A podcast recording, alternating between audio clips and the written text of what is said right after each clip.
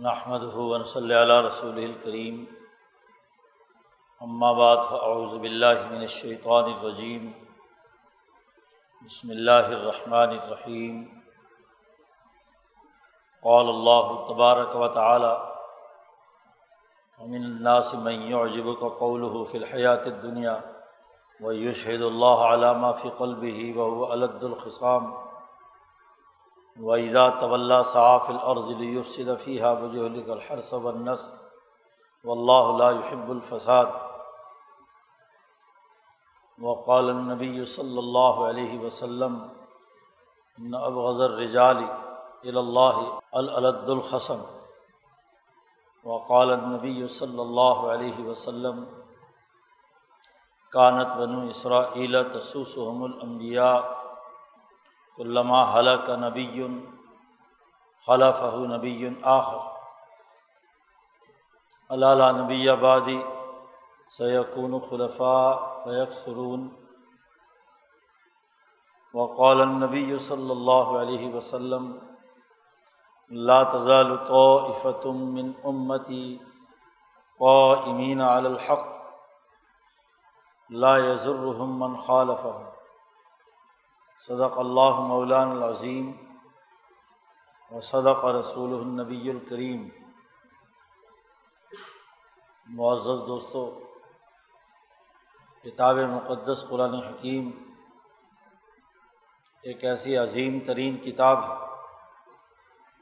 جس میں قیامت تک آنے والے انسانی مسائل پر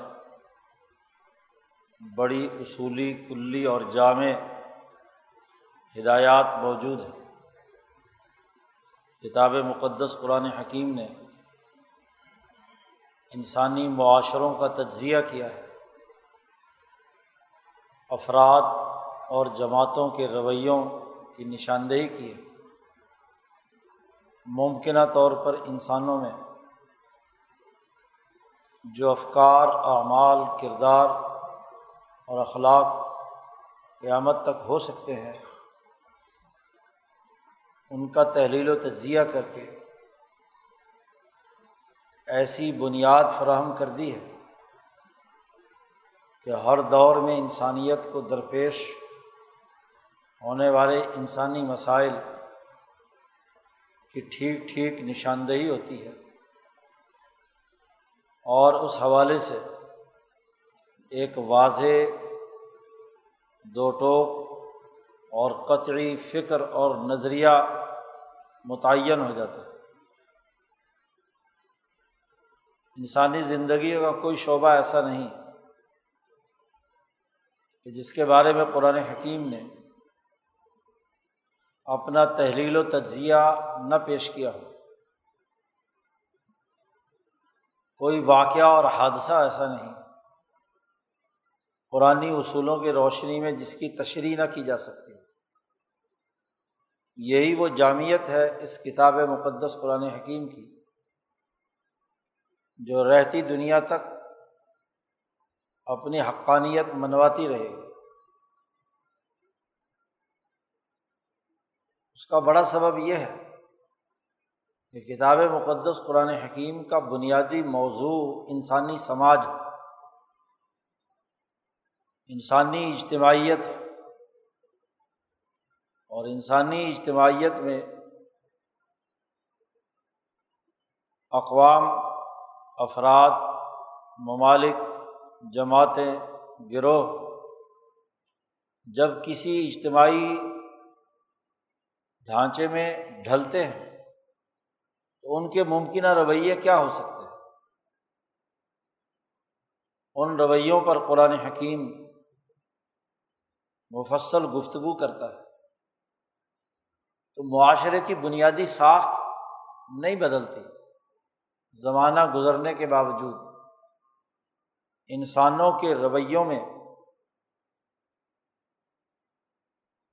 اجتماعی حوالے سے کوئی بڑا فرق پیدا نہیں ہوتا۔ انسانوں کے انسانوں کے ساتھ رابطوں اور تعلقات، عمل اور رد عمل کی نوعیت بنیادی طور پر ایک ہی رہتی ہے۔ وقت گزرنے کے ساتھ ساتھ زیادہ سے زیادہ نئے مادی وسائل، نئے پیداواری رشتے، نئی نوعیتیں ضرور ہو جاتی ہیں۔ لیکن ان کے پیچھے کار فرما رویے اور کردار وہ نہیں بدلتے۔ پچھلے گزشتہ ایک ہفتے سے اس ملک میں جو کچھ ہو رہا ہے، مار دھاڑ، قتل و غارت گری چالیس پچاس آدمی جام بحق ہو گئے۔ توڑ پھوڑ، تشدد، افراد اور اداروں اور گروہوں کے درمیان جو گھمسان کا رن پڑا ہوا ہے یہ وہ افسوسناک حقیقت ہے جو کسی بھی ریاست اور کسی بھی انسانی معاشرے کے لیے تباہ کن ہوتی ہے۔ انسانی اجتماع ان چیزوں کا روادار نہیں ہوتا، لیکن جن انسانی معاشروں میں ایسی صورت حال پیدا ہوتی ہے، تو ان معاشروں کی حالت یہ ہے کہ ایک روایت کے مطابق کہ جب ایسی صورت حال پیدا ہوتی ہے تو سوسائٹی کے حلیم اور بردبار لوگ بھی حیران و پریشان ہو جاتے ہیں۔ جن میں بڑا تحمل، جن میں بڑی برداشت ہوتی ہے۔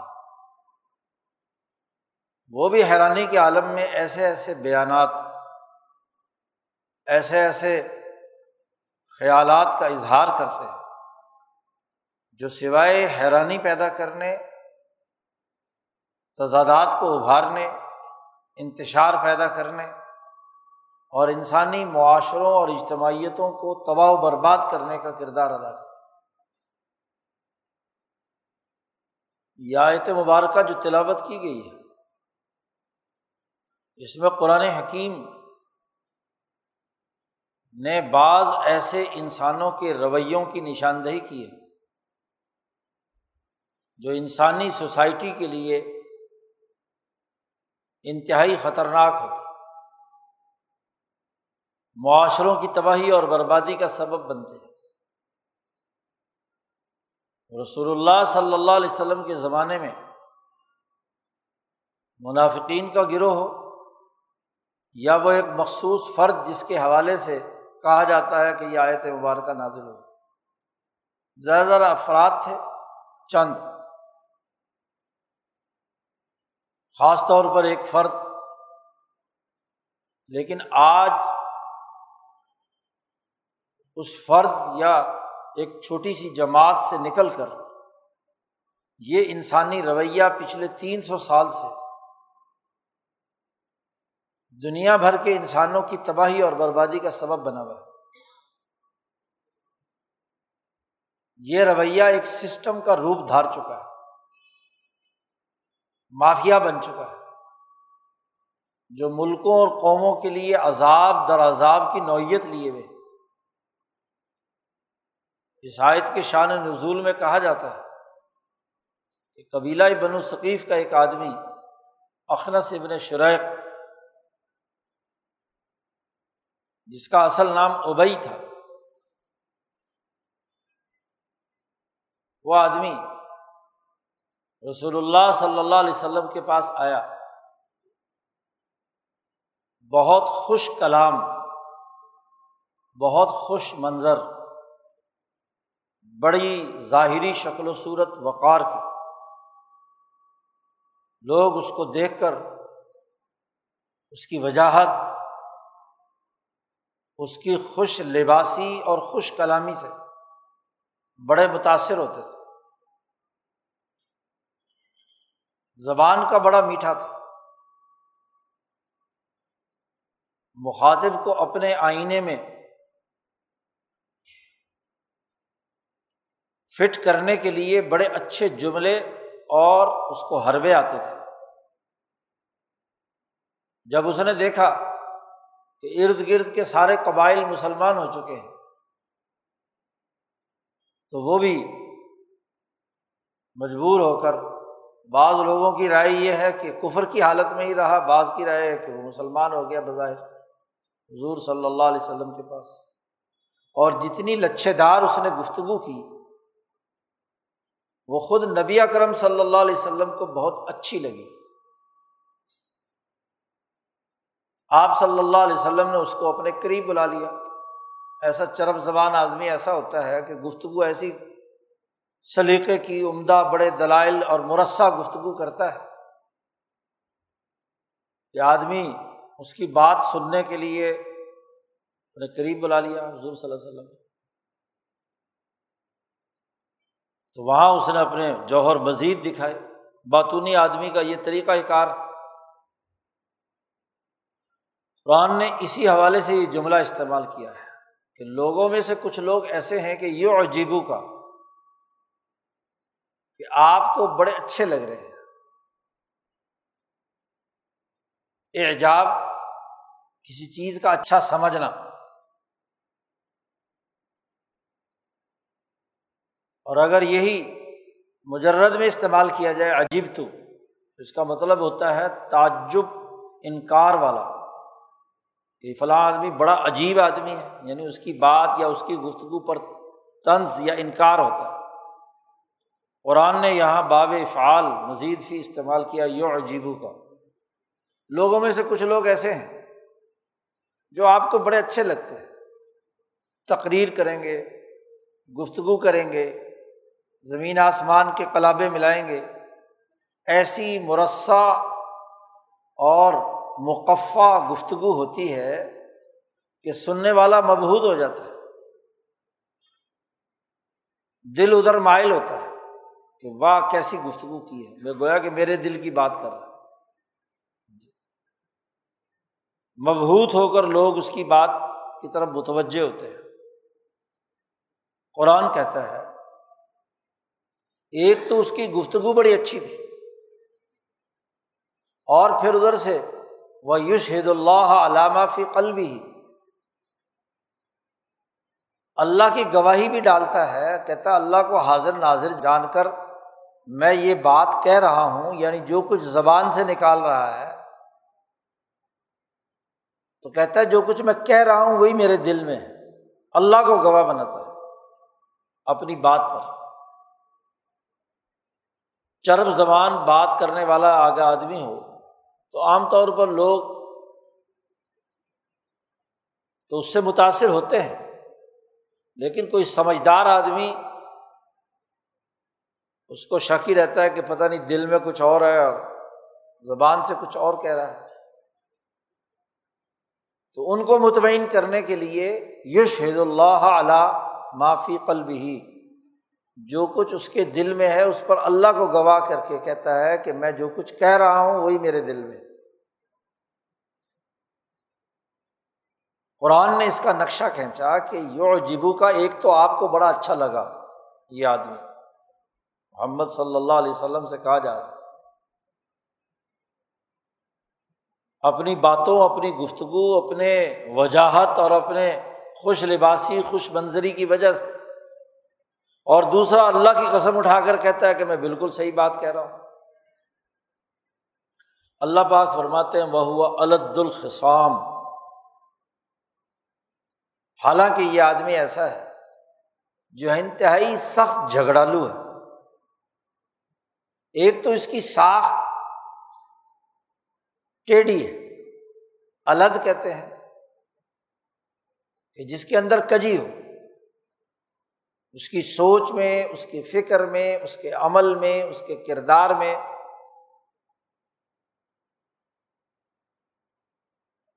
جھگڑا کرتا ہے اور جھگڑا بھی منفی طریقے سے۔ افراد میں انسانی معاشروں میں جب رہتے ہیں یا اقوام میں، معاملات پر آپس میں اختلاف رائے ہو سکتا ہے۔ وہ ایک دوسرے کے قسم ہو سکتے ہیں۔ اختصام کا مطلب ہوتا ہے کہ اپنے حق کے لیے مطالبہ کرنا، اپنے حقوق کے لیے بات کرنا۔ تو دونوں فریق ہوتے ہیں۔ جیسے قرآن حکیم نے حضرت داود علیہ السلام کے پاس آنے والے دو ایسے آدمی جو اپنی اپنی مقدمے کے فیصلے کے لیے آتے ہیں تو خسمان ہی بغا باز اور باز۔ دونوں کو خسمان کا ہے۔ یا اختصام فی نفسی ہی برا نہیں۔ مالا اعلیٰ کے فرشتوں کے بارے میں اللہ پاک نے فرمایا ہے کہ وہ آپس میں جھگڑ رہے ہیں، آپس میں اختصام کر رہے ہیں۔ یعنی اپنے اپنے دائرے سے متعلقہ امور کے بارے میں مطالبہ کر رہے ہیں۔ لیکن ایک اختصام ہوتا ہے یہ کہ دو فریق جن میں لڑائی ہو، کسی بھی ایشو پر، تو وہ بیٹھ کر بات چیت کرتے ہیں سلیقے سے، منطقی بنیادوں پر، سماجی روایات کا لحاظ رکھتے ہوئے ایک دائرے کے اندر مثلاً جب عدالت کے پاس آ جاتے ہیں، تو عدالت کے سامنے دونوں فریق اپنا اپنا موقف رکھتے ہیں اور گویا کہ عدالت کے سامنے سرنڈر کر جاتے ہیں کہ جو یہ فیصلہ کریں گے ہم مانیں گے۔ تبھی عدالت لگتی ہے، تبھی عدالت کے پاس آتے ہیں۔ تو یہ اختصام یا دو فریقوں کا ہونا کوئی بری بات نہیں۔ انسانی معاشروں میں اختلاف رائے ہوتا ہے۔ معاملات فریقین کے درمیان مختلف ہی ہو سکتے ہیں۔ لیکن انہیں حل کرنے کا ایک سلیقہ ہے، ایک طریقہ ہے کہ اپنی اپنی رائے دلائل کے ساتھ انسانی روایات اور اقدار کی بنیاد پر دی جائے، پیش کی جائے۔ لیکن اگر دو رائے رکھنے والے، دو فریق، ان میں سے کوئی ایک فریق جو ہے وہ الگ ہو یعنی اس کے اندر ایسی کجی ہو کہ پھڈا ہی ڈالنا ہے۔ بات کو کسی نتیجے تک پہنچانا مقصود نہیں ہے۔ مسئلے کا حل کرنا مطلوب نہیں ہے۔ بلکہ لڑائی، جھگڑا یا دوسرے فریق سے اختلاف اس لیے ہے کہ مسئلہ حل نہیں ہونے دینا۔ بس۔ چاہے کدھر سے بھی کوئی معاملہ ہے عدالت کی بات ہو، قانون کی بات ہو، کوئی پنچایت پرے کی بات ہو، یا انسانی معاشرے میں کوئی ڈائلاگ ہو، کوئی مذاکرات ہو مسئلہ حل کرنا مقصد نہیں پڈا ڈالے رکھنا، میں نہ مانوں کی رٹ۔ اور پھر صرف یہی نہیں، بلکہ اپنے موقف کے لیے وہ تشدد بھڑکاتا ہے۔ جیسا کہ آگے آ رہا ہے۔ تو الد القسم وہ قسم ہے، وہ فریق ہے کہ جو ہر حال میں درپیش مسئلے کے اندر ایسی کجی لڑائی، جھگڑا، دنگا فساد پیدا کرنا چاہتا ہے کہ مسئلے کا حل نہ ہو۔ ورنہ تو کون سا ایسا دنیا کا معاملہ ہے کہ جس کے اندر دو مختلف آرا نہیں ہو سکتی لیکن اگر سلیقے سے بیٹھ کر سماجی ضروریات اور تقاضوں کو سامنے رکھ کر حل کرنے کی کوشش کی جائے تو دنیا کا کون سا مسئلہ جو حل نہیں ہو سکتا؟ لیکن جن کی سوچ میں کجی، جن کے فکر میں کجی، جن کے اعمال میں تشدد اور لڑائی، جھگڑا، دنگا فساد ہے، تو وہ مسئلہ حل کرنا نہیں چاہتے۔ اس کے لیے قرآن نے یہاں لفظ استعمال کیا ہے الد الخص کہ ایک آدمی تقریریں بڑی اچھی کرے۔ جمہوریت پر، ریاست پر، انسانوں کے تحفظ پر۔ بڑی خوش نما بات چیت کرے، ایسی بات چیت کرے، ایسے بظاہر اقدامات کرے کہ یو جبو کا۔ اے قرآن پڑھنے والے، کوئی بھی ہو، حضرت محمد مصطفیٰ صلی اللہ علیہ وسلم ہو یا آج کا مسلمان ہو۔ اسے بہت ہی اچھا لگے کہ باتیں بڑی اچھی کر رہا ہے، بڑی خوبصورت کر رہا ہے۔ لیکن اس کی حالت یہ ہے کہ وہ الد القسم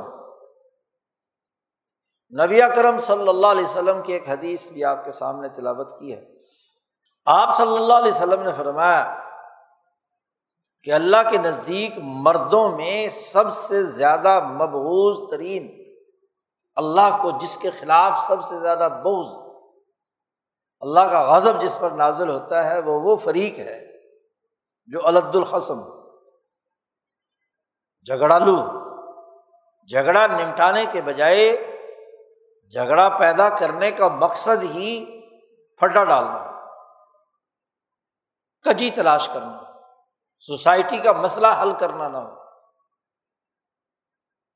تو اب غزر رجال اللہ تعالی الد الخصم۔ حضرت عائشہ صدیقہ رضی اللہ تعالیٰ عنہ یہ روایت رسول اللہ صلی اللہ علیہ وسلم سے نقل کر رہی انسانی معاشرے میں تو مسائل حل کیے جاتے ہیں، نہ کہ مسائل پیدا کیے جائیں۔ اور اگر پیدا شدہ مسئلے ہوں تو ان کو مل بیٹھ کر حل کیا جاتا ہے۔ یہ کیسا خسم ہے، کیسا فریق ہے کہ وہ اس درپیش مسئلے میں پیچیدگی در پیچیدگی پیدا کر رہا ہے۔ کیونکہ جب آپ اس جھگڑے کے اندر کوئی غیر متعلق بات اس کی درخواست بازی شروع کر دیں تو اصل مسئلہ کہیں کا کہیں رہ گیا، اصل ایشو کہیں رہ گیا اور اس کے اندر نئی کجیاں پیدا ہونا شروع ہو گئی، جگ زیگ بننا شروع ہو گئی۔ اس کا مطلب یہ ہے کہ وہ معاملے کو الجھانا چاہتا ہے، سلجھانا تو جس کی فطرت میں الجھاؤ ہو، فکر میں الجھاؤ ہو، عمل میں الجھاؤ ہو، تو وہ اللہ کے نزدیک سب سے مبوض ترین آدمی اب قرآن حکیم نے اس کا نقشہ کھینچتے ہوئے کہا کہ ویدا طول صاف العرض لیوف سیدھا فیا کہ یہ آدمی جو آپ کو بڑا اچھا لگا، آپ کی مجلس میں بڑی اچھی گفتگو کی جمہوریت پر بہت بڑا لیکچر دیا، قومی حقوق پر، سوسائٹی کے تحفظ کے لیے، غریبوں کے مفادات کے لیے۔ بڑی اچھی تقریر کی، لیکن وحیدہ طول جیسے ہی وہ تقریر ختم ہوئی، پارلیمنٹ سے باہر نکلا، مجلس سے باہر گیا طول تو جا کر کیا کرتا ہے؟ صاف العرض زمین میں کوشش کرتا ہے۔ ادھر ادھر آگ لگاتا پھرتا ہے۔ صاف الارض۔ دوڑتا پھرتا ہے ادھر ادھر۔ کبھی اس کے پاس جا، کبھی اس کے پاس جا، کوئی ادھر جا، کوئی ادھر جا۔ کانا پھوسی۔ لڑائی جھگڑا۔ صاف الارض۔ صحیح کہتے ہیں دوڑنے کو۔ زمین میں دوڑتا پھرتا ہے۔ کس لیے؟ لیوف سیدھا فیحا تاکہ سوسائٹی میں، زمین میں فساد بچائے۔ مفسرین نے ترجمہ کیا ہے کہ جب العرض کا لفظ استعمال کیا جائے، تو اپنے زمانے میں تو یہ کہ اب اس سے مراد ریاست ہے، مملکت جس دائرے کے اندر وہ رہ رہا ہے۔ اور اگر پوری دنیا آج گلوبلائزیشن کے زیر اثر ایک عالمی ملک بن چکی ہے، تو دنیا بھر کی بات بھی ہو جائے گی۔ یعنی جہاں انسان بستے ہیں، جہاں معاشرے ہیں، جہاں سوسائٹیز ہیں، جہاں انسانوں کے رشتے اور تعلقات ہیں، وہاں فساد مچاتا ہے لیوف صرف یہ اور نہ صرف فساد مچاتا ہے، فساد کی نوعیت بھی بیان کر دی۔ یولک الحرس و نسل، کھیتیوں کو اور نسلوں کو ہلاک اور تباہ و برباد کرتا ہے۔ انسانی ضرورت ہے کھیتی، کھانا پینا، جس سے معاشی سرگرمیاں پوری ہو رہی ہیں۔ ہر وہ پروڈکٹ جس کے ذریعے سے انسانی سماج کے لوگ اپنی معاشی کفالت کرتے ہیں۔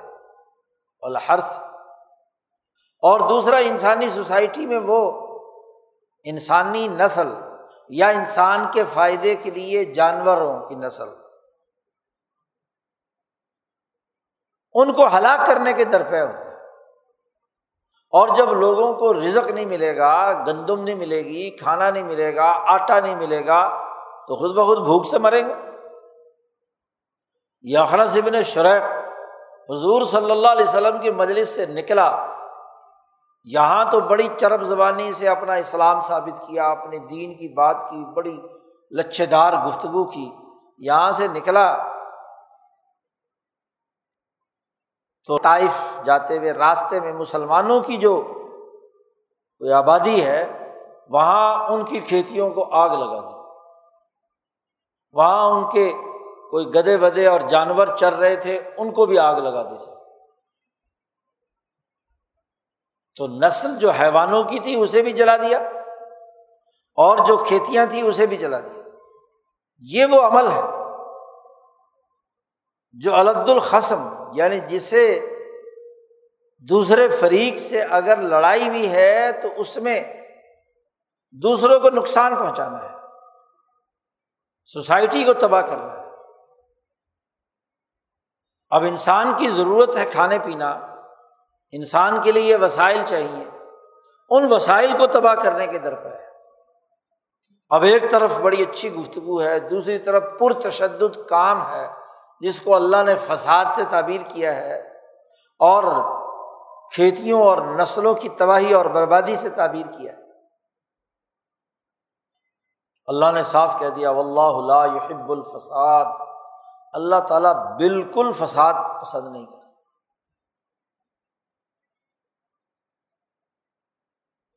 فساد اللہ کو قطعی پسند نہیں ہے۔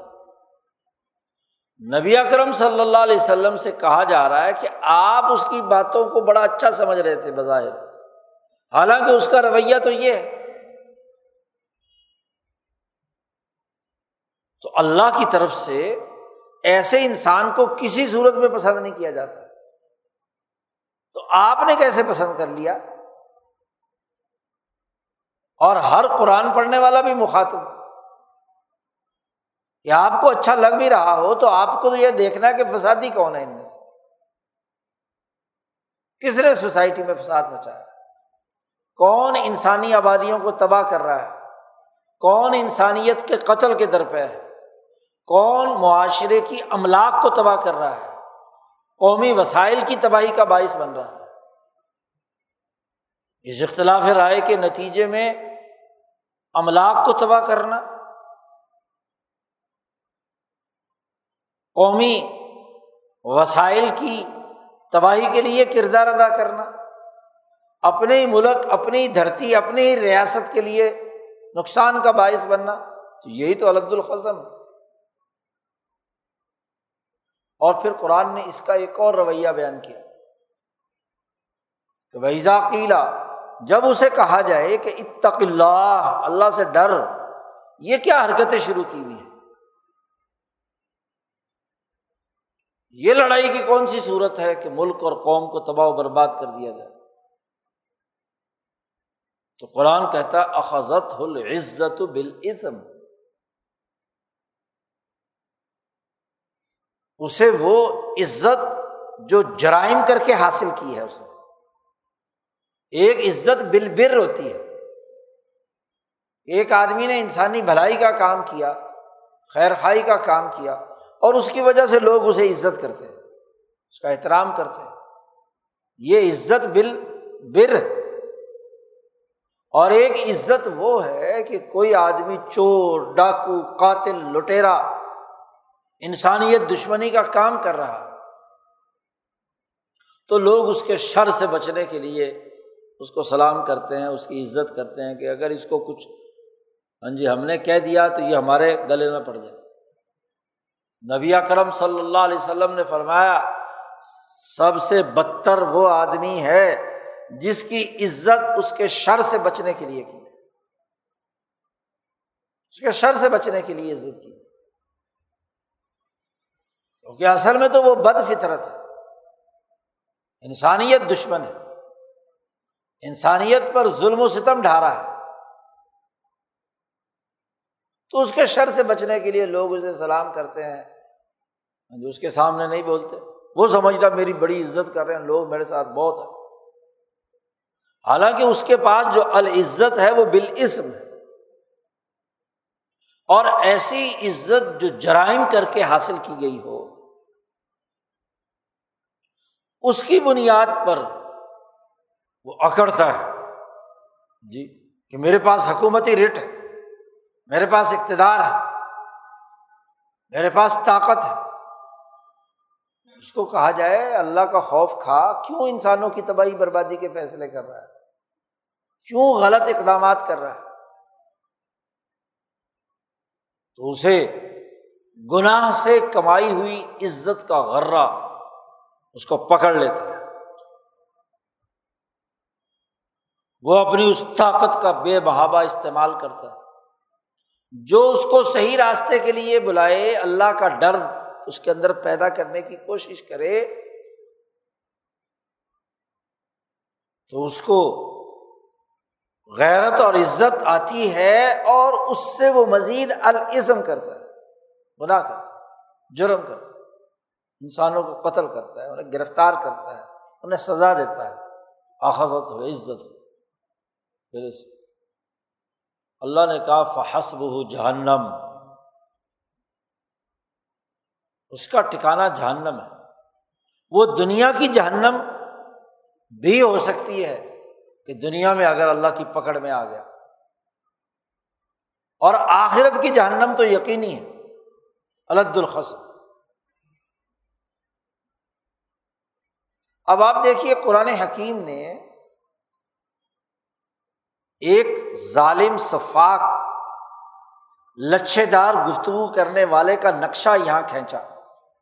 اور حضرت عبداللہ ابن عباس رضی اللہ تعالیٰ عنما تو فرماتے ہیں کہ یہ منافقین کے لیے استعمال کیا ہے۔ کوئی فرد مخصوص اس کے لیے نہیں۔ جو بھی منافق بظاہر کلمہ پڑھ رہا ہے، مسلمان ہے اسلام کا دعوے دار ہے، اچھی اور نیک گفتگو کا اظہار کر رہا ہے، تو جو بھی منافق، بلکہ یہی نہیں، بعض مفسرین کی تو یہ رائے ہے کہ مسلمان ہونا بھی کوئی نہیں، ایک کافر بھی ہے انسانی معاشرے میں۔ انسانیت کی بات ہو رہی ہے کہ انسانی معاشرے میں کوئی انسان الد الخصم ہو، اگر کافر ہے تو کفر پر مزید یہ الد الخصم اسے جہنم کا لے جانے کا سبب ہے۔ منافق ہے تو نفاق کے ساتھ شامل ہو گیا۔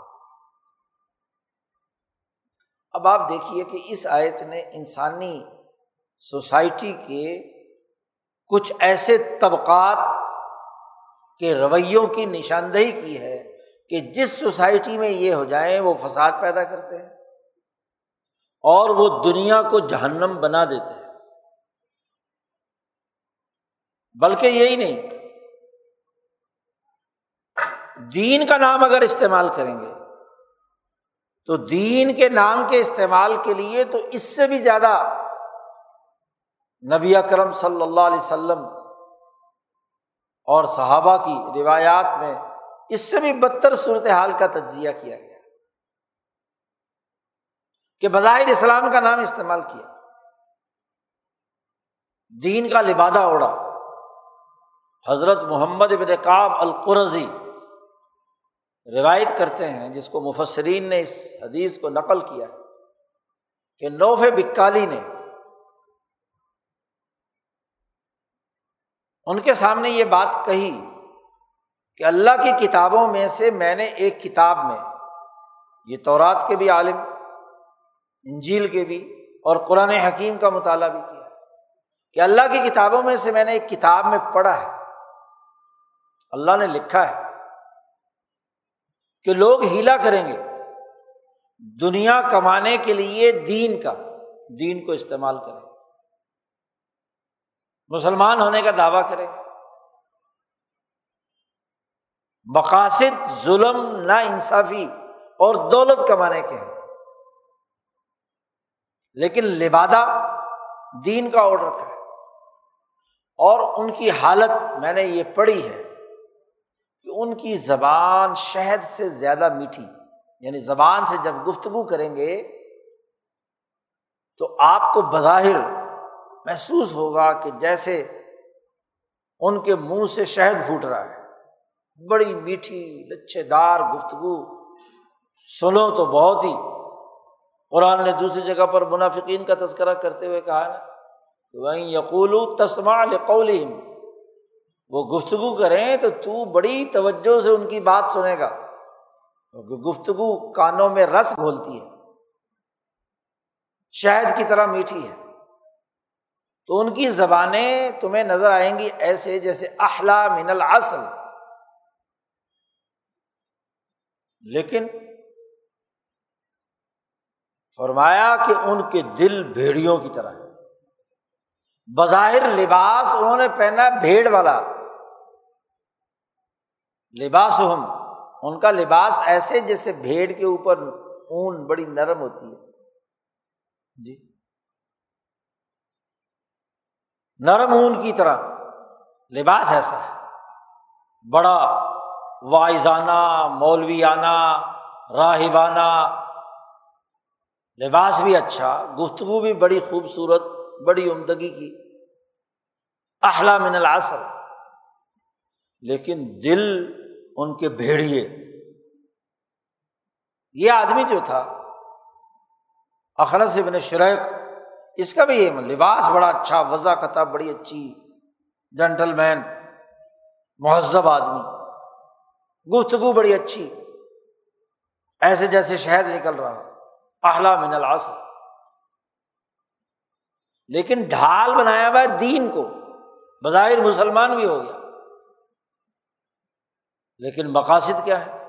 دنیا حاصل کرنے کے سرمایہ پرستی کے، لوٹ مار کے۔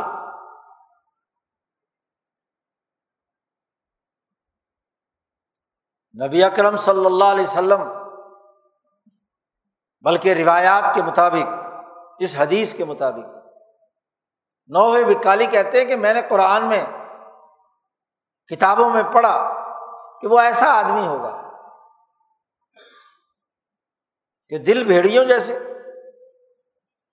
زبان شہد کی طرح میٹھی، لیکن ان کا عمل، کردار ایلوے سے بھی زیادہ کڑوا۔ ان کے دل امر من صبر ایلوا ایک ایسا پھل ہے جس کی کڑواہٹ ایک دفعہ زبان پہ لگ جائے تو کافی دیر تک اس کی کرواہٹ رہتی ہے۔ کڑوا ترین پھل۔ جی۔ یہ بچوں کو دودھ چھڑانے کے لیے مائیں یہی لگاتی ہے بچہ جو ہے، پھر دودھ کے قریب بھی نہیں آتا۔ کیونکہ اتنا کڑوا ہوتا ہے کہ بس دور ہی بھاگتا پھر۔ تو ایلوے سے بھی زیادہ کڑوا۔ اتنی شدت تلخی اس کے اندر ہوتی ہے۔ تو ایسا انسان جب یہ کام کرتا ہے تو اللہ پاک فرماتے ہیں کہ ابھی یگ ترون کیا یہ میرے بنیاد پر کیا ہے لوگوں کو دھوکہ دے رہے؟ مجھے ڈھال بنا کر ہیلا بنا کر مفادات اٹھا رہے ہیں۔ راوی کہتے ہیں یہ محمد بن کاب القرضی انہوں نے کہا کہ گویا کہ اللہ نے رشاد فرمایا کہ میں ایسے فتنے میں انہیں مبتلا کر دوں گا کہ اس سوسائٹی کے جو حلیم اور برد بارہ آدمی ہیں، وہ بھی حیران اور پریشان ہو جائیں گے۔ ایسا فتنا پیدا کر جو لوگ ایسے لوگوں کے پیچھے لگیں گے، ایسے مذہبی رہنماؤں ایسے قومی رہنماؤں کے پیچھے لگیں گے، میں انہیں ایسے فتنے میں مبتلا کر دوں گا کہ اس سوسائٹی کا سمجھدار برد بار آدمی بھی حیران رہ جائے گا۔ محمد بن کاب القرضی کہتے ہیں کہ جب میں نے یہ بات نوف بکالی کی سنی کہ اللہ کی کتابوں میں سے ایک کتاب میں میں نے پڑھا ہے، تو میں نے قرآن حکیم پر غور کرنا شروع کیا کہ قرآن حکیم میں تو کہیں یہ بات نہیں ہے۔ تو میں نے جب قرآن حکیم پر غور و فکر کیا تو مجھے یہ آیت ملی۔ امین الناس میں جب کا قول فی الحیات دنیا وہ اللہ علامہ فی قلبی وہ الد الخسام یہ آیت اس کا پورا کا پورا نمونہ ہے۔ اور اللہ حب الفساد۔ اللہ تعالیٰ فساد کو پسند نہیں کرتے اب لبادہ دین کا، مذہب کا، اسلام کا زبانوں سے شہد پھوٹ رہا ہے۔ گفتگو بڑی اچھی ہے، لیکن دل بھیڑی ہے۔ لوٹ مار مقصد۔ اسلام کا نام لے کر تباہی اور بربادی پھیلانا مقصد۔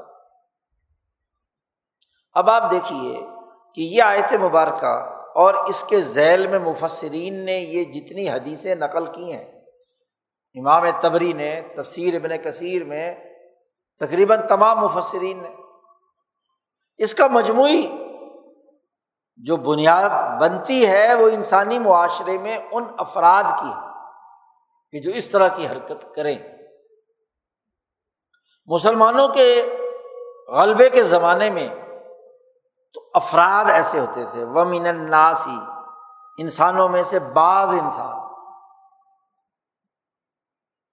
لیکن آپ اندازہ لگائیے کہ یہ جو نقشہ قرآن نے انسانوں میں سے ایسے لوگوں کا جو الد القسم ہے، انتہائی سخت جھگڑالو ہے، مفادات اٹھانے والے ہیں۔ اگر آپ اس کا تجزیہ کریں پچھلے تین سو سال سے، جب یورپ کے انسان نما درندوں نے اس بر عظیم پاک و ہند پر قبضہ کیا تھا، ایسٹ انڈیا کا تو کس روپ میں آئے تھے؟ تجارت کے روپ میں، کاروبار کرنے کے جی۔ بظاہر ایسے جیسے بھیڑ کی اون ہو، بھیڑ کا لباس پہنا ہوا بڑی لچھے دار گفتگو، اورنگزیب عالمگیر کے سامنے جو انگریز کمپنی کے ہاں جی نمائندے نے تقریر کی ہے، ریکارڈ میں محفوظ ہے، بڑی شریفانہ ہے آہلا من الاصل ہے۔ شہد سے بھی میٹھی ہے۔ جو غلطی ہو چکی تھی، جس پر اورنگزیب نے سزا دی تھی، اس کی انتہائی قدموں میں گر کر، معافی مانگ کر، بڑی یقین دہانیاں کریں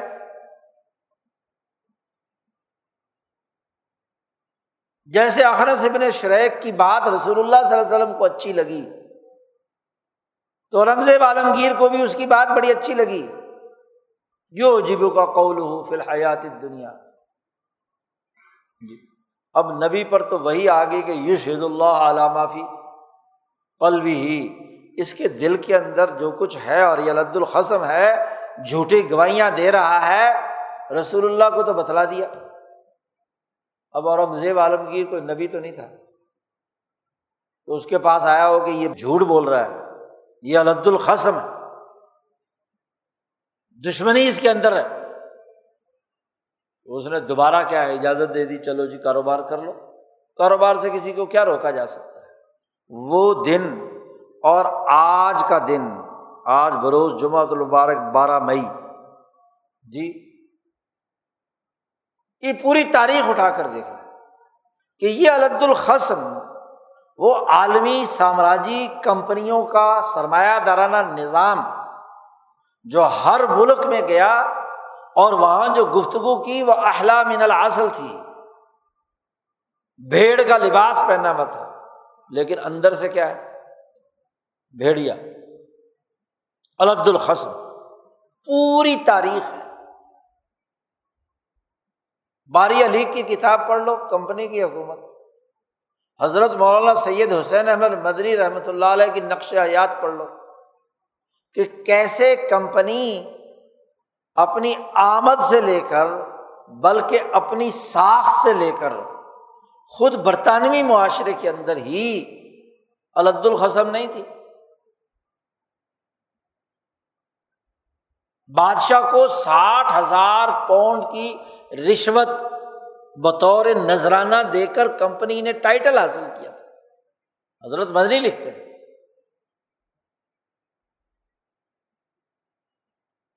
حوالہ ہے انہیں انگریزوں کا، جنہوں نے کمپنی کے اس قبضے کی کہانی لکھی ہے۔ جی۔ بڑی لچھےدار گفتگو کی برطانوی بادشاہ کے سامنے۔ وہاں سے اجازت لی باقاعدہ۔ اور پھر یہاں مغل بادشاہ کے سامنے چرب زبانی کے ساتھ احلا من الاصل گفتگو کی۔ لیکن الد الخصم۔ ایسا فریق ایسا خسم ایسا جھگڑا جو پیج در پیج، کجی در کجی، ہر گزرتے دن کے ساتھ انسانی معاشروں پر آفت بن کر اترا اسی کمپنی کی بیٹیاں ہیں جو آج دنیا بھر کی ممالک اور اقوام کو غلام بنائے ہوئے ہیں۔ وہی سرمایہ داری نظام ہے جو علد الخصم ہے۔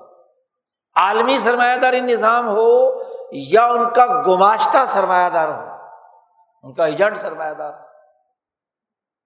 دو سو سال تو یہاں براہ راست کمپنی نے اور اس کے جانشین بادشاہ نے، برطانوی بادشاہ، دو سو سال تو انہوں نے براہ راست حکمرانی اس دو سو سال میں اس دھرتی پر بسنے والے لوگوں کے ساتھ جو رویہ اس نظام کا رہا ہے، وہ علد الحسم ہے۔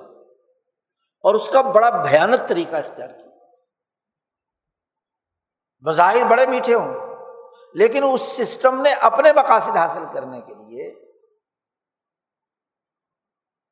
ایک طرف اپنی حکومت کے اعلی کار اور گماشتے تیار کیے اور دوسری طرف انہیں حکومتوں کے مقابلے میں ملکی وسائل کو تباہ و برباد کرنے کے لیے تشدد پسند تحریکات ابھاری۔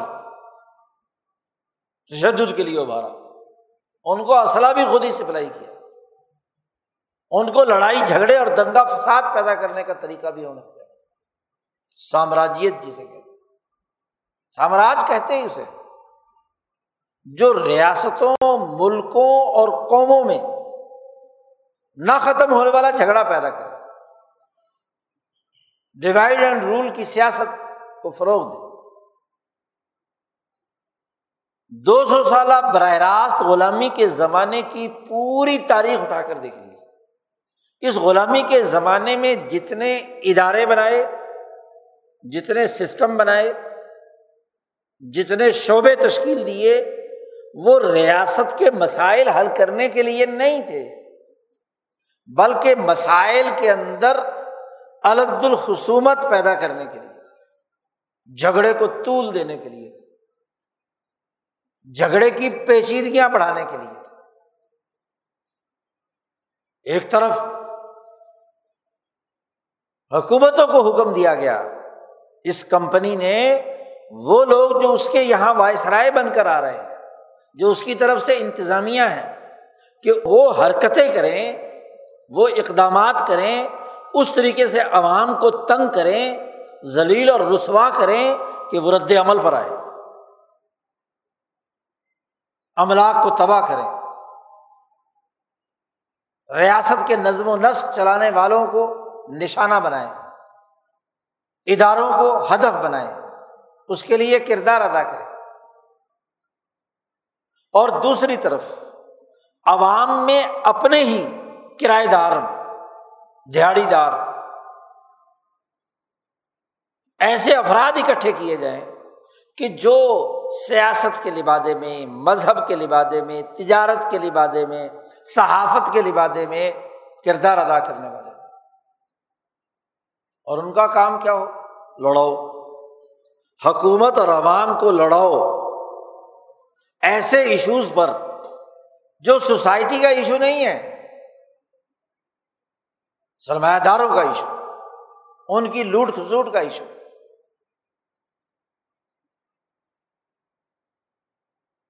جب آپ بلی کو بھی دیوار سے لگاتے ہیں تو وہ بھی گلے پر حملہ آور ہوتی ہے۔ جی اور انسان کو دیوار سے لگایا جائے تو انسان باہر نہیں نکلے گا۔ اس کو تشدد کے راستے پر ڈال دیا۔ کہ لڑے، بات بے شک سچی بھی ہو ان کی۔ لیکن لڑائی پیدا کر کے جھگڑے کو پیچیدگی میں ڈالنا، اس میں کجی پیدا کرنا، یہ مقصد ہوتا ہے۔ اور دونوں طرف دو سو سال کی پوری تاریخ اس بر عظیم پاک و ہند میں جتنے فسادات ہوئے، مذہبی ہوں، سیاسی ہوں، نسلی ہوں، انتظامی ہوں بنگال کے قحط سے لے کر اس پورے بر عظیم پاک و ہند کے اس قحط پر جو انیس سو سینتالیس سے ذرا پہلے ہوا اور اس میں بھی بنگال کا سب سے زیادہ نقصان ہوا۔ پوری تاریخ اٹھا کر دیکھ سسٹم بنایا گیا ایسا گیا۔ اور آپ دیکھیے کہ اس سسٹم میں جو ادارے بنائے گئے، اٹھارہ سو تین چار میں بیوروکریسی کی تشکیل کی گئی تو اس کی ذہنی ساخت یہی تھی کہ جھگڑے کو بڑھانا ہے ڈیوائڈ اینڈ رول کے پالیسی کو آگے بڑھانا ہے۔ یہ انتظامیہ لوگوں کے مسئلے حل کرنے کے لیے نہیں ہے مسئلے کی اساس پر عوام کو ایکسپلائٹ کرنے کے لیے، ان کا استحصال کرنے کے لیے۔ اور پھر ان میں سے جو بہادر دلیر اور اپنا استحصال نہیں ہونے دیں گے تو ان کے اندر جذباتی لوگ پیدا کر کے، اشتعال انگیزی پیدا کرنے والے، خود ساختہ انقلابی، ایسے انقلابی کہ جب وہ انقلاب پر گفتگو کریں یا اس سسٹم کی برائی بیان کریں تو وہ بھی احلا من الاصل شہد سے میٹھی ہوتی لیکن دل بھیڑیے۔ کیونکہ اس گفتگو سے بھی مقصد تبدیلی کا عمل نہیں ہے، وہ بھی کسی کے ایجنٹ بن کر کردار ادا کرنے کا۔ توڑ پھوڑ کرنا مقصد۔ مسئلے کو الجھانا مقصد۔ بلکہ اس عوامی آزادی کی تحریک کو سبوتاج کر کے تشدد پر ابھار کر انتظامیہ کو موقع فراہم کرنا ہے کہ اس کو کچل دے۔ لوگوں سے کہا جائے، دیکھو جی یہ تباہی بربادی اتار رہے ہیں، لہٰذا اس کو تحس نحس کرنا ضروری ہے۔ اس پر پابندی لگاؤ، اس کو یہ کرو، اس کو۔ پوری تاریخ ہے دو سو سال کی۔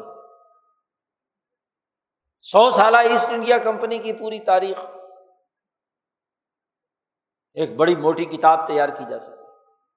الد الخصوم کے عنوان سے کمپنی کی لوٹ مار، ظلم و ستم، اس کی دشمنی اور دشمنیوں میں پیچیدگی کی ایک مسلسل کوشش، جس کا ایک معمولی سا نقشہ حضرت مولانا سید حسین احمد مدنی نے نقش حیات میں، جس میں وہ حصہ جو لوٹ مار کا ہے، اسے برطانوی سامراج نے ہمیں کیسے لوٹا کے عنوان سے مرتب کر کے شائع کیا گیا پوری تاریخ۔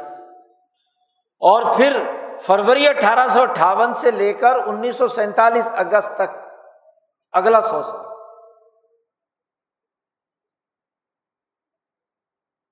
وہ انقلابی پیدا کیے گئے جو تشدد ابھارنے والے، ریلوے لائن اڑا دو، ڈاکخانے اڑا دو۔ اٹھارہ سو اکسٹھ میں پولیس بنائی گئی۔ تو پولیس کا بنیادی عمل مسئلہ امن و امان قائم کرنا نہیں، یہاں کی عوام کو ذلیل اور رسوا کرنا، ان کی عزت سے کھیلنا، یولک الحر سب نسل کا کردار ادا کرنا الد الخصوم پیدا کرنا۔ اور پھر پولیس کے مقابلے میں ایسے انقلابی تیار کرنا، جو تھانے جلائیں، ادارے کو نقصان پہنچائیں، سوسائٹی کو نقصان پہنچائیں، معصوم عوام کو ابھار کر میدان میں لائیں، مروائیں اور اپنا الو سیدھا کریں۔ وجہ جواز فراہم کریں کہ چونکہ لوگ ایسے شر پسند ہیں، ایسے شر پسندوں کی سرکوبی کے لیے ایسی سیکورٹی فورسز کی ضرورت ہے۔ جو صفاقی کا مظاہرہ کرے۔ اللہ کہ دنیا کے کس معاشرے کے اندر۔ جو نارمل معاشرہ ہو، وہاں اس طرح کے ادارے وجود میں لائے جاتے ہیں۔ تو اب عوام کو اجڑ بنانے شر پسند بنانے کے لیے بھی تو ہاں جی کوئی نہ کوئی بنیاد چاہیے ہے۔ دو سو سالوں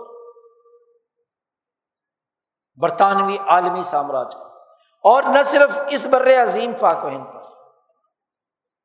بلکہ اس عالمی سرمایہ داری نظام نے دنیا کے اکثر ممالک کے اندر یہی خرابی پیدا کی۔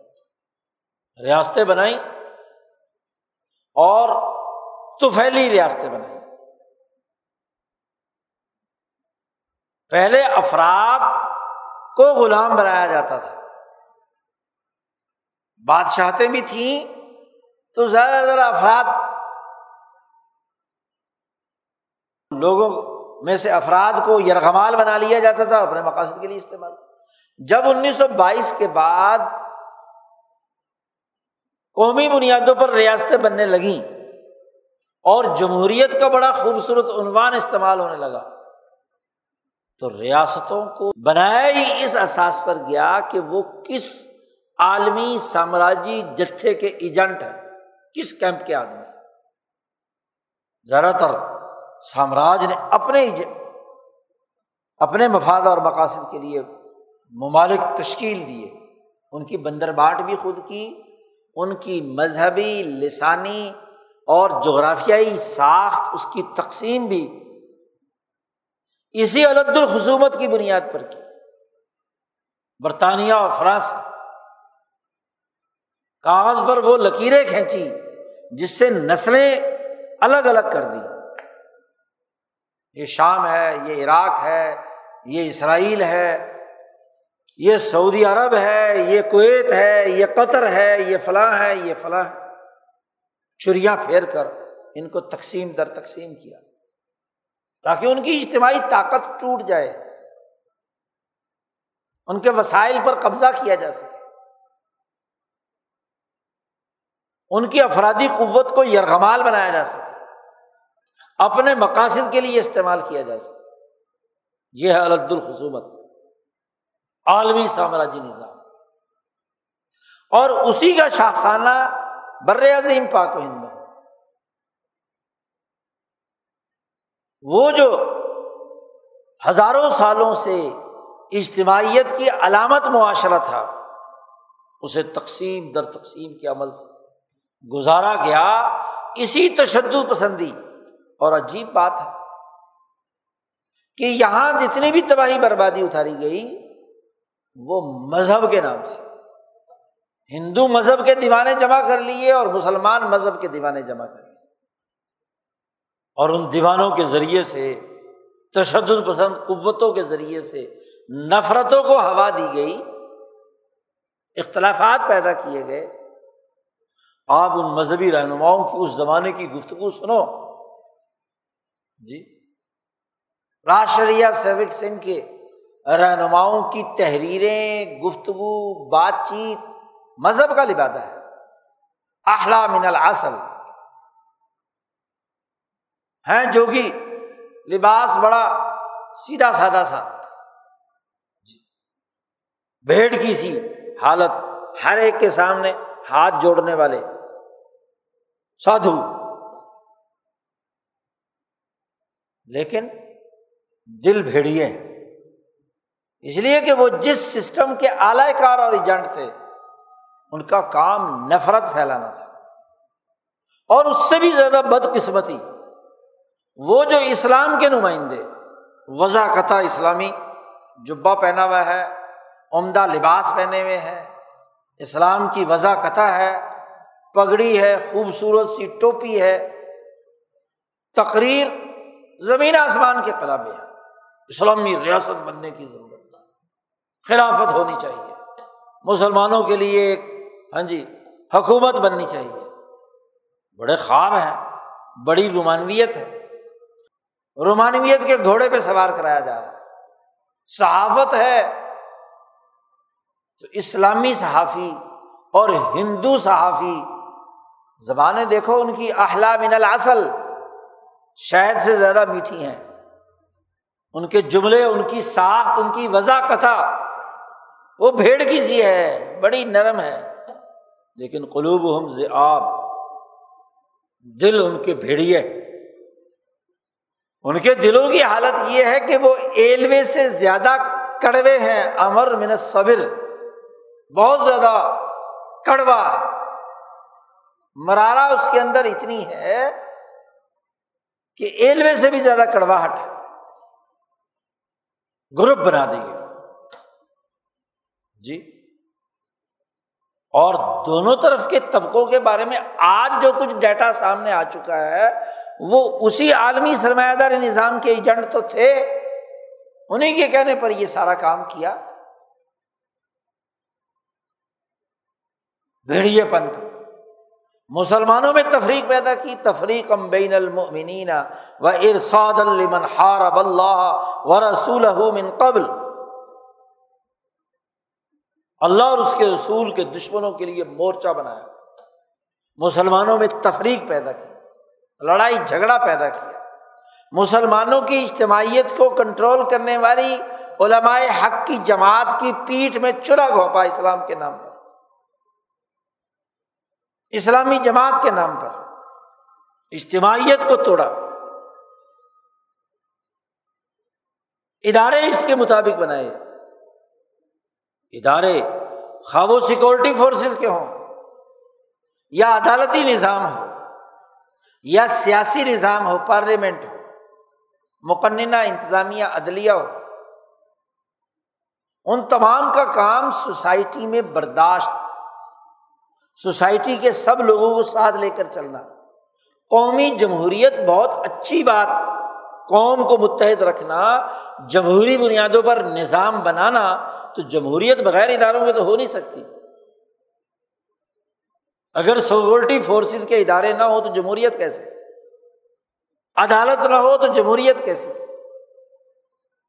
حقیقی منتخب پارلیمنٹ نہ ہو جس میں واقعی عوام کی رائے سامنے آئے، وہ ادارہ نہ ہو تو جمہوریت کس بات کی؟ جمہوریت کا تو مقصد ہی یہ ہے اور مطلب ہی یہ ہوتا ہے کہ ایسا ادارہ جاتی نظام کہ ہر ادارہ خود مختار ہو کر انسانی سوسائٹی کی جن مسائل کے حل کرنے کی ذمہ داری اس ادارت کی سپرد ہوئی ہے، وہ اس کو پورے طور پر کردار ادا کرے لیکن سارے ادارے مفلوج ہوں اور وہ ایک ڈگڈگی کے پیچھے چلے، خواہ وہ کمپنی کی حکومت ہو یا کمپنیوں کی حکومت ہو۔ کمپنیوں کے خریدے ہوئے غلاموں کی حکومت ہے۔ جو انہیں نوازتی آپ دیکھیے کہ یہ دو سو سالہ دنیا بھر میں جہاں جہاں بھی عالمی سرمایہ داری نظام اور اس کا گماشتہ سرمایہ دار اس کی گماشتہ حکومتیں قائم ہوئیں، انہوں نے الد الخصوم کا کردار ادا کیا۔ یہ تو براہ راست غلامی کا زمانہ ہے۔ اور پھر انیس سو بتیس سے ملک آزاد کرنے شروع کیے۔ پریشر پڑا۔ خصومت اب پرانے پیٹرن پر نہیں چل سکتی تھی۔ تو اس کا پیٹرن بدل دیا۔ کہیں آمریت کے نام پر انیس سو بتیس میں ریاست بنوا دی۔ کہیں شہزادگی کی بنیاد پر، کہیں غدار خاندانوں کی بنیاد پر اور کہیں اسلام کے نام پر اور جمہوریت کے نام پر۔ اگلے بیس سال اس نے گرگٹ کی طرح شکل بدلی۔ یعنی وہ جو زبانی بات تھی، میٹھی میٹھی وہ جو زبانی گفتگو تھی، وہ جو لباس اوڑھ رکھا تھا کہ وائس سرائے انگریز، وہ مثلاً ہندوستان پر حکومت کرے، وہ انگریز آرمی ہندوستان پر حکومت کرے، وہ عدالتی نظام انگریز سامراج کا انگریزوں کے ذریعے سے چلے، وہ بیوروکریسی کا سسٹم جو گوروں کے ذریعے سے کنٹرول کیا جا رہا۔ یہ جو ظاہری لباس تھا، انہوں نے فیصلہ کیا کہ اس لباس کو، اس بیانیے کو بدلو۔ جی۔ کیونکہ جھگڑے کی بات لوگوں کے سامنے شعور آ گیا، ان کو پتہ چل گیا، آزادی کا مطالبہ ہر جگہ ہو رہا ہے۔ تو آزادی کو سبوتاج کرنے کے لیے نیا چولا پہنا گیا، ملک بنائے گئے، ان کی نئی ایسی حکومتوں کا اعلان کیا گیا جو انہیں کی نسل سے انہیں کی دھرتی کے رہنے والے، لیکن ہیں گماشتہ، ہیں انہیں کے لیے کام کرنے والے۔ دنیا بھر میں قطع نظر کسی مختلف ملک، خاص طور پر مسلمانوں کے ستاون ملکوں میں ایسے اسلامی لبادے والے حکمران پیدا کیے گئے کہ اسلام کے نام پر شہد کی مٹھاس بانٹیں۔ اس کی حوالے سے گفتگو کریں۔ ان کے جھنڈوں پر کلمہ لکھا گیا۔ ان کے جھنڈوں کو سبز کیا گیا۔ چاند تارے بنائے گئے۔ پتہ نہیں کیا کیا کچھ کیا گیا۔ لباس بڑا اچھا۔ خوبصورت۔ کہیں جبا ہے تو کہیں کبا ہے۔ کہیں شیروانی ہے تو کہیں ٹوپی ہے۔ کہیں ایکال ہے کالا اور کہیں پیلا۔ تو نئے لباس، بھیڑیے نے نئے لباس پہنا دیے۔ اور گفتگو ایسی، اسلام کے لیے ریاست لی جا رہی۔ ہے اربوں کے مفادات کے لیے ملک بنایا جا رہا ہے۔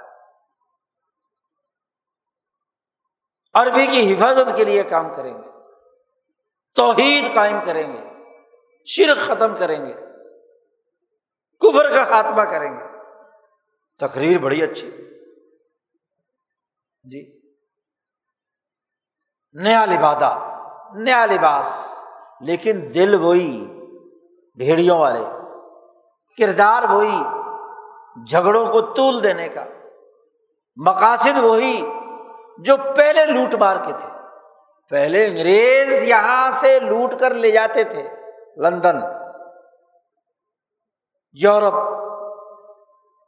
اور پھر انہوں نے کہا کہ جی یہ بجائے یہ کہ ہم اپنے ذمے کوئی کام لے ہاں جی ماشاء اللہ ایسے گماشتے تیار کیے کہ وہ ان کے لیے لوٹ مار کریں اور یہاں سے لوٹ کر مال لندن ہی پہنچائے وہیں بنگلہ خریدیں، وہیں کوٹھی خریدیں، وہیں پیسے جائیں تاکہ بھائی برطانیہ، کنگلا، نہ وہاں زراعت، نہ وہاں صنعت، نہ وہاں تجارت، پورے برطانیہ کی معیشت سروسز پر۔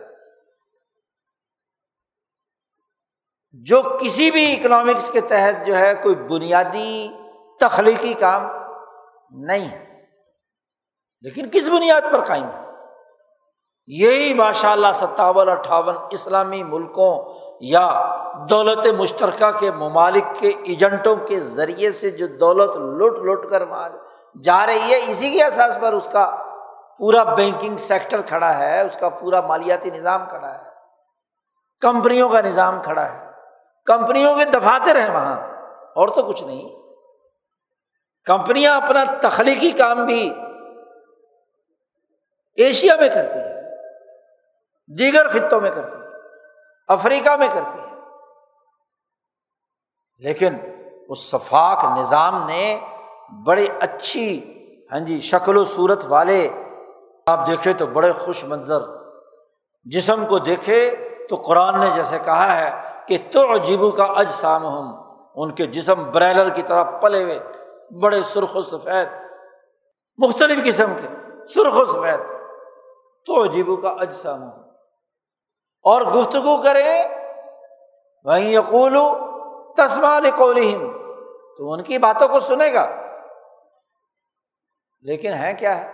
کہ ان خوشب مسندا قرآن کہتا ہے کہ لکڑیاں ہیں جو سجا کر رکھی ہوئی ہیں۔ شو پیس ہے۔ اور وہ لکڑی جو ہوتی ہے، جب سجائی جاتی ہے تو اس کا اپنا کوئی کردار تو نہیں ہوتا نا۔ لکڑی سجانے والا اس نمائش کے ذریعے سے پیسہ کماتا ہے نا۔ لکڑیاں ہیں کان خوشب مسند اور پھر ان میں لڑائی۔ آپ پچہتر سالہ تاریخ اٹھا کر دیکھیں۔ یہاں کے تمام ادارے ان عالمی مقاصد کے لیے کام کریں گے کہ دولت لٹ کر یہاں سے باہر جائے بس۔ چاہے وہ ملٹی نیشنل کمپنیاں ہر سال اربوں خربوں روپے لوٹ کر لے جائیں۔ جو ایسٹ انڈیا کمپنی کی جانشین ہے۔ جی۔ ہاں یہاں کا سیاستدان کرپشن کر کے ملک پر قرضے چڑھا کر یہاں کی دولت اٹھا کر وہاں لے جائے۔ یہاں کا مذہبی رہنما اور پیر یہاں عوام سے وصول کیے ہوئے نذرانے لے جا کر لندن میں پراپرٹیز اور وہاں کے بینکوں میں اپنا ہاں جی بینک بیلنس جمع کرے۔ بیچارے غریب، مرید سے کھینچے ہوئے اور اینٹے ہوئے پیسے۔ کسی عرس کے،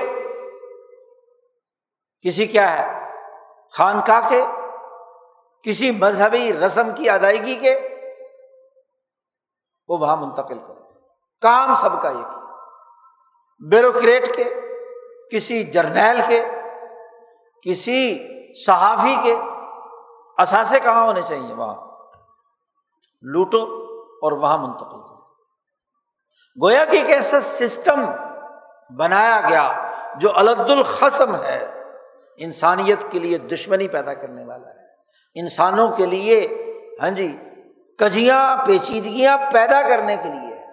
آپ دیکھیے کہ یہی نتیجہ ہے۔ کہ ان پچہتر سالوں میں ہر گزرتے دن کے ساتھ ایک نئی پیچیدگی، ایک نئی کجی، ایک نیا جھگڑا، ایک نیا کٹھا کھل رہا ہوتا ہے۔ یہ رد القسم کی علامت ورنہ انسانی معاشرے جب قومی جمہوری بنیادوں پر یعنی جمہور کے مفاد اور قومی مفادات کی بنیاد پر ریاستیں بنتی ہیں، تو ہر گزرتے دن کے ساتھ ان کے مسئلے حل ہوتے چلے جاتے ہیں۔ مسائل میں کمی ہوتی چلی جاتی ہے۔ تاریخ اٹھا کر دیکھ لو۔ قدیم بات تو ماضی کی کہانی ہے۔ اب جدید بات دیکھ لو۔ چین ہو، روس ہو، وہ وہ ممالک جنہوں نے انقلابات برپا کیے، آزادی حاصل کی، اس طرح کے جھگڑوں سے نجات حاصل کی، ایسی لوٹ مار والے لوگوں سے علیحدگی اختیار کی۔ تو ہر گزرتے دن کے ساتھ ان کی غربت ختم ہو رہی ہے، ان کے مسائل حل ہو رہے ہیں، ان کی اجتماعیت طاقتور ہو رہی ہے، ان کا گروتھ ریٹ بڑھ رہا ہے، ان کا سیاسی نظام مضبوط ہو رہا ہے، ان کا امن و امان اچھا اور عمدہ ہو رہا ہے۔ تو ریاستیں بنتی ہیں تو ان کے مسائل حل ہوتے ہیں۔ کون سا انسانی معاشرہ جس کو مسائل لاحق نہیں ہو سکتے؟ ہو سکتے ہیں۔ کون سا انسانی معاشرہ جس کے اوپر قرضہ نہ چڑھا؟ افراد بھی قرضہ لیتے ہیں، ریاستیں بھی لیتی ہیں۔ لیکن اس قرضے سے ایسا نظام بناتے ہیں کہ جس سے نہ صرف قرضہ ادا ہو، بلکہ سوسائٹی مسلسل ترقی کی طرف جائے۔ لیکن یہاں معاملہ الٹا ہے کہ ہر گزرتے دن کے ساتھ قرضہ بھی بڑھ رہا ہے، ریاست بھی کنگال ہو رہی ہے، جھگڑے بھی بڑھ رہے ہیں۔ پیچیدگی بھی بڑھ رہی ہے۔ اگر آپ ایک ایک شعبے کو پکڑ لیں، سیاست کے میدان میں۔ جی انیس سو سینتالیس میں اکیلی مسلم لیگ تھی، کوئی پارٹی نہیں تھی۔ پانچ دس سال بعد آپ نے دیکھا کہ اسی مسلم لیگ کے ٹکڑے ہوئے۔ یہ کنوینشن لیگ ہے، یہ فلانی لیگ ہے، یہ فلانی لیگ ہے۔ گروپ بنے، پھر عوامی لیگ بنی۔ اسی میں سے شناخت پیدا کری پھر پتہ نہیں کون کون سی کون کون سی لیگیں اور پھر پیپلز پارٹی بنی۔ تو آپ گزرتے دن کے ساتھ سیاسی پارٹیوں کی جو رینج ہے وہ بڑھتی جا رہی ہے، جھگڑے بڑھتے جا رہے ہیں۔ پارٹی پالیٹکس کے نام پر مافیاز وجود میں آ رہے ہیں اور وہ اپنے سینگ ایسے الجھا رہے ہیں کہ وہ علد الخصم کی انتہا پر پہنچتے جا رہے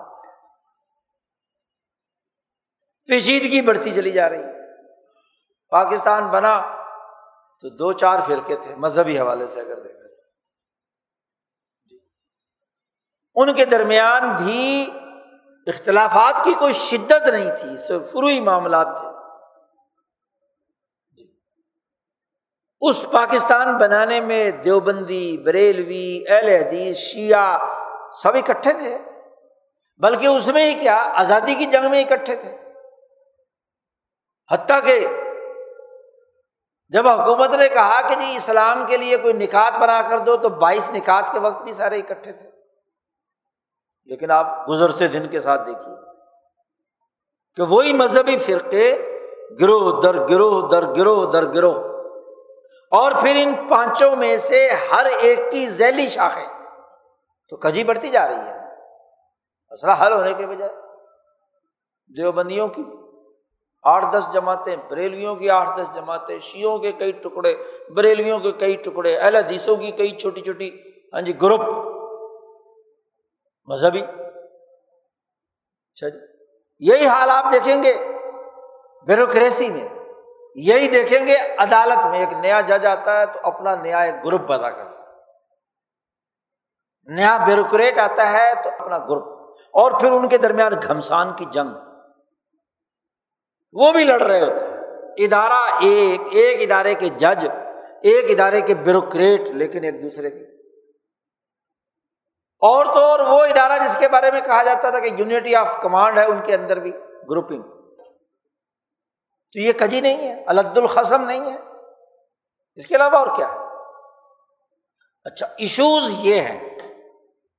لیکن اب آپ دیکھیے کہ ان تمام جھگڑوں میں اصل ایشو کہیں نہیں ہے، سسٹم کا سرمایہ داری نظام کا، سسٹم کی کجی اور خرابی کا جتھے دونوں طرف۔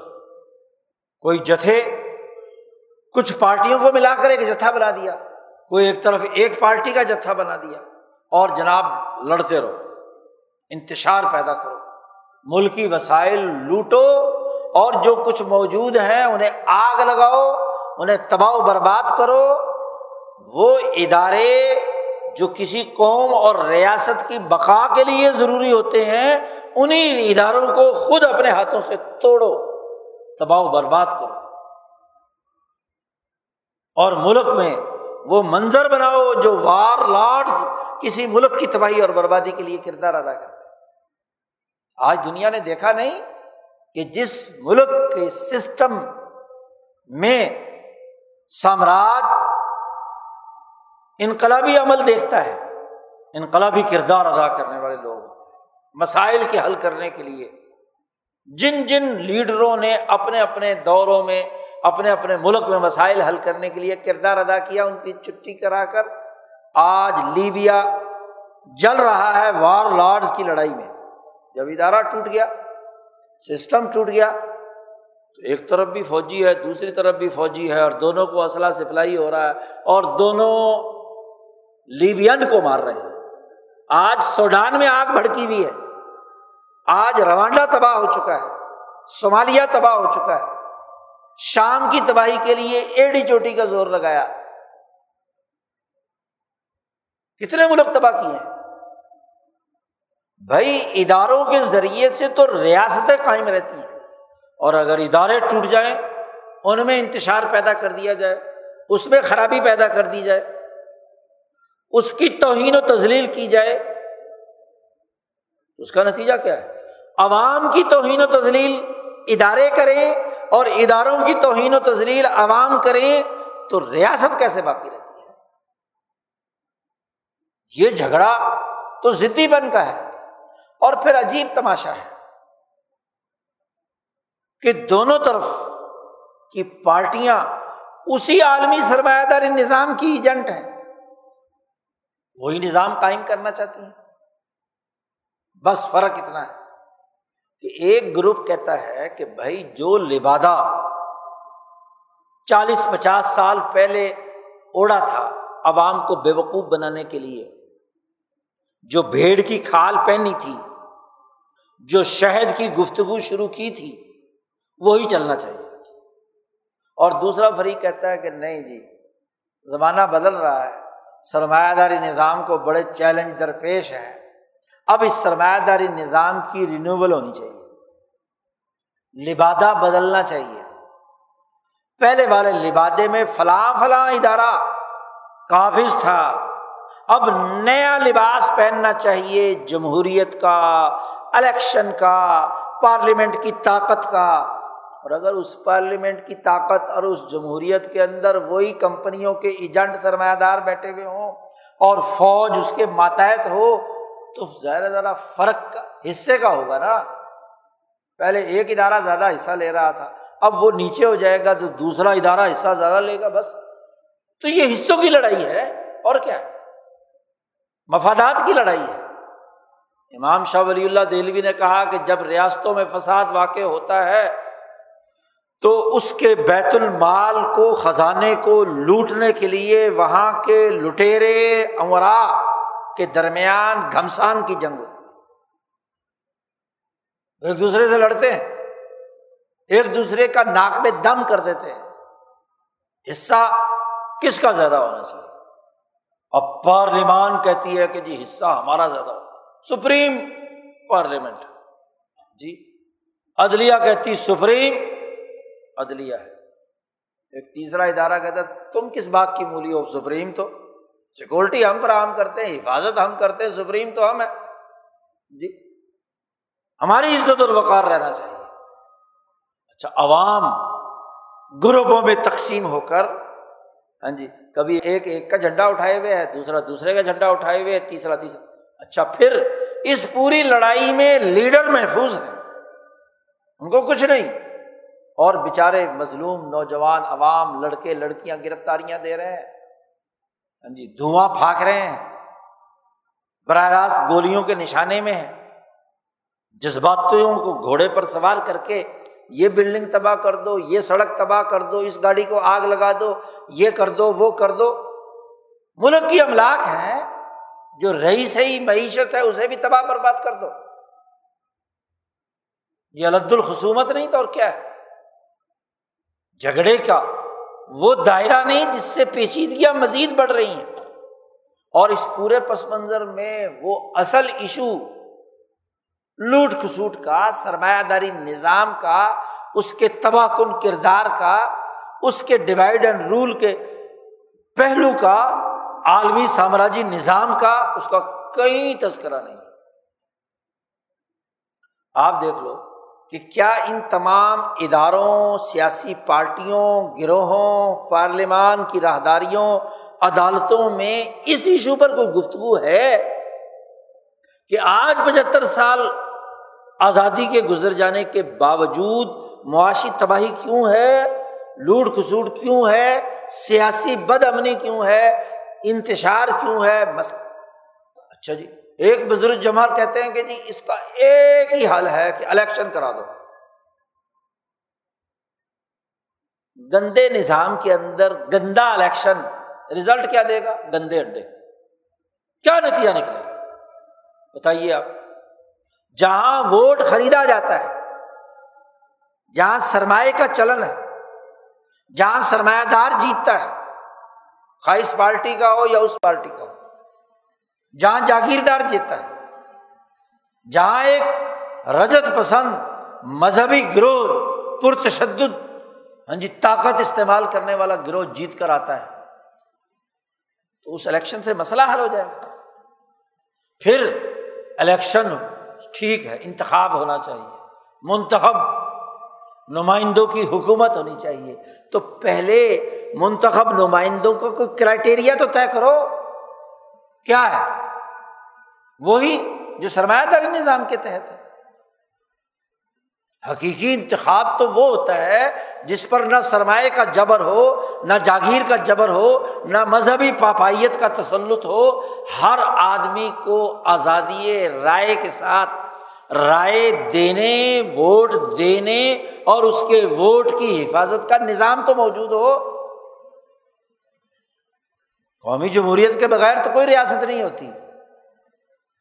جمہوریت بغیر الیکشن کے نہیں ہوتی، تو الیکشن کا سسٹم تو ٹھیک ہو۔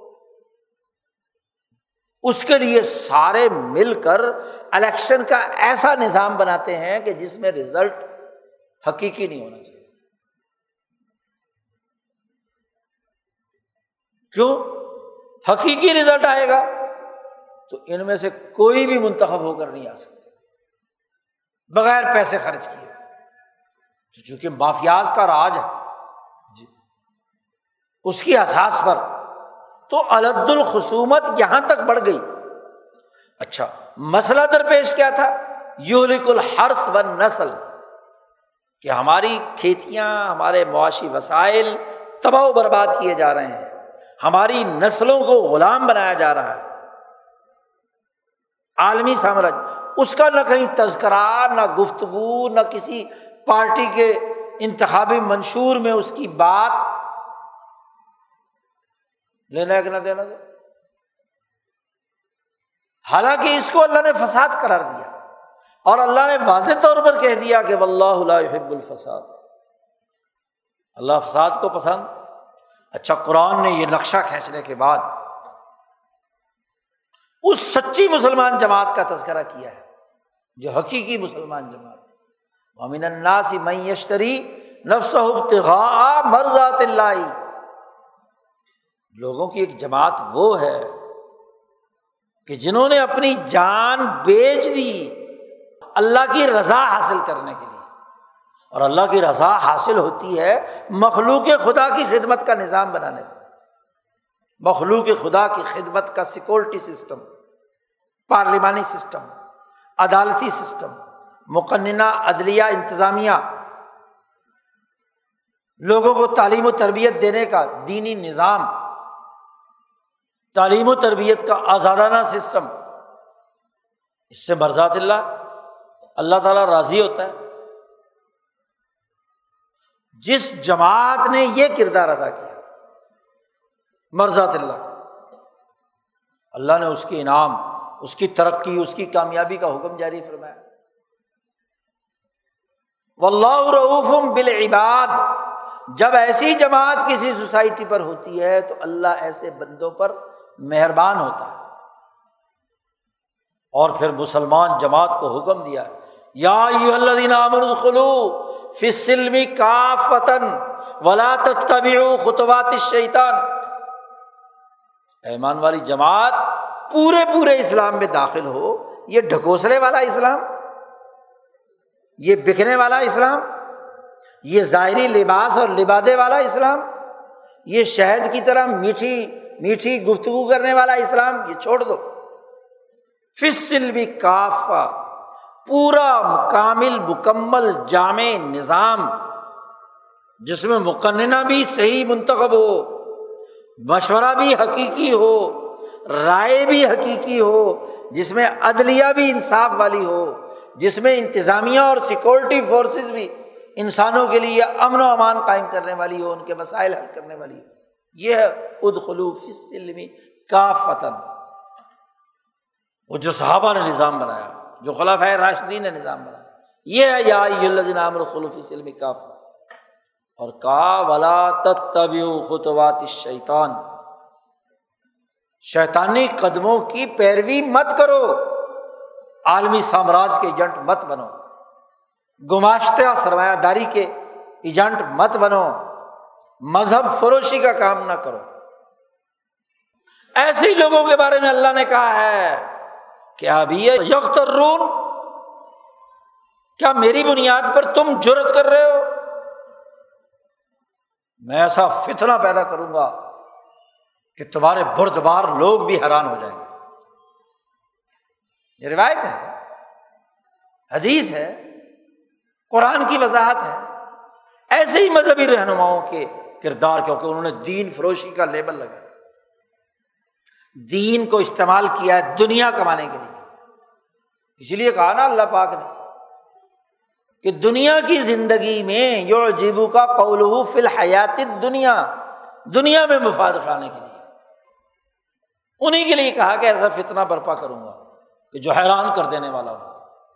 ڈرو اس وقت سے کہ جب وہ فتنا پورے طریقے سے باہر آ جائے۔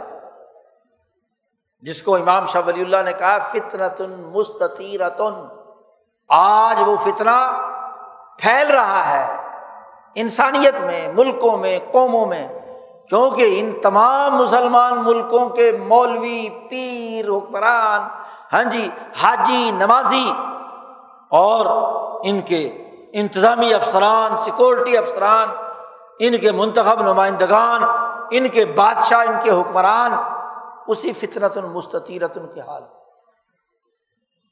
اور وہ فتنا کیا ہے؟ شاہ صاحب نے اس کی وضاحت کی حدیث کی روشنی میں۔ فتنوں پر جو ہم نے خطبہ دیا تھا، اس میں وضاحت کی۔ فطرت المستطیرت یہ ہے کہ انسان انسانیت کی سطح سے گر جائے۔ کچھ ایسی روحانیت کے پیچھے پڑ جائیں کہ اپنے بہیمیت کے تقاضوں کو چھوڑ دیں۔ اور کچھ ایسی بہیمیت اور دنیا کمانے کی طرف لگیں کہ وہ دین کے روحانی تقاضوں کو نظر انداز کر دیں، یہ فطرہ ہے۔ یہ فطرت ان مستطیرت ہے۔ کہ مرد زنخے بن جائیں۔ ان کی مردانگی ختم۔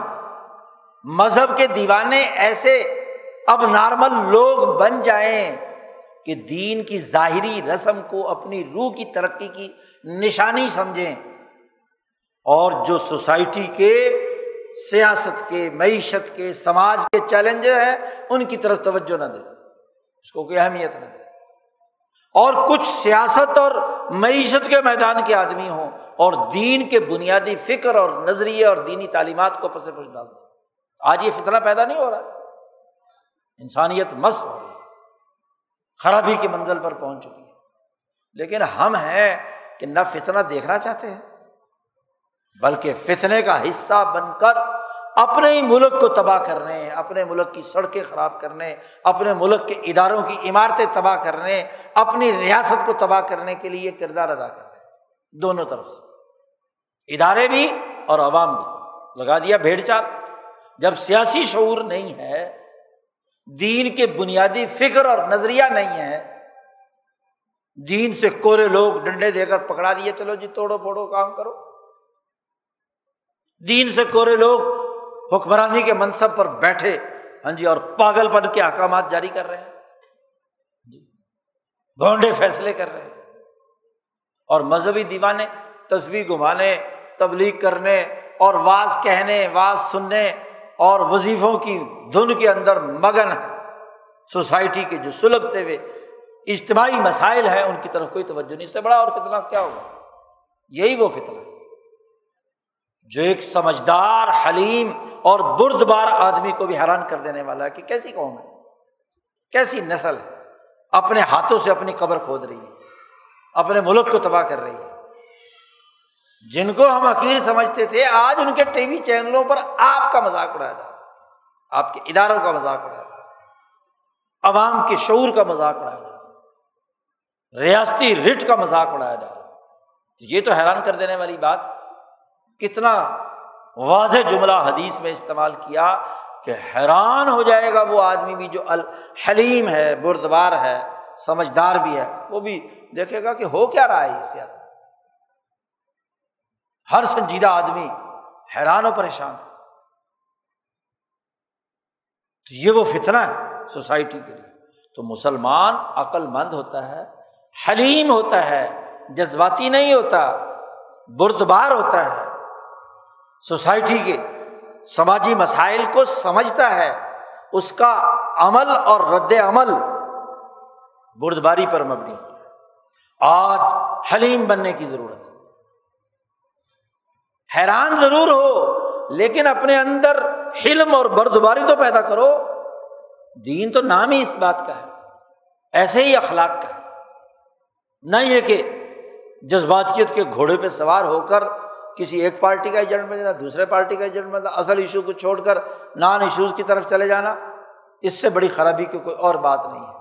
اللہ تعالیٰ ہمیں دین کی بنیادی تعلیمات کو سمجھنے اور بالخصوص اپنے سماج کے تناظر میں سمجھنے اور عقل و شعور پیدا کرنے، بردباری پر مبنی، برداشت پر مبنی حکمت عملی اپنانے کی توفیق عطا فرمائے، جذباتیت کے گھوڑے پر سوار ہو کر ملک و قوم کو تباہی کے راستے پر ڈالنے میں ہمیں اس سے برات کا اعلان کرنے کی توفیق عطا فرمائے، اس کے اعلی کار بننے سے بچائے۔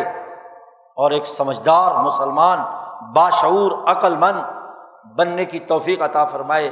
وہ آخر الداوانہ الحمد للہ رب العالمین۔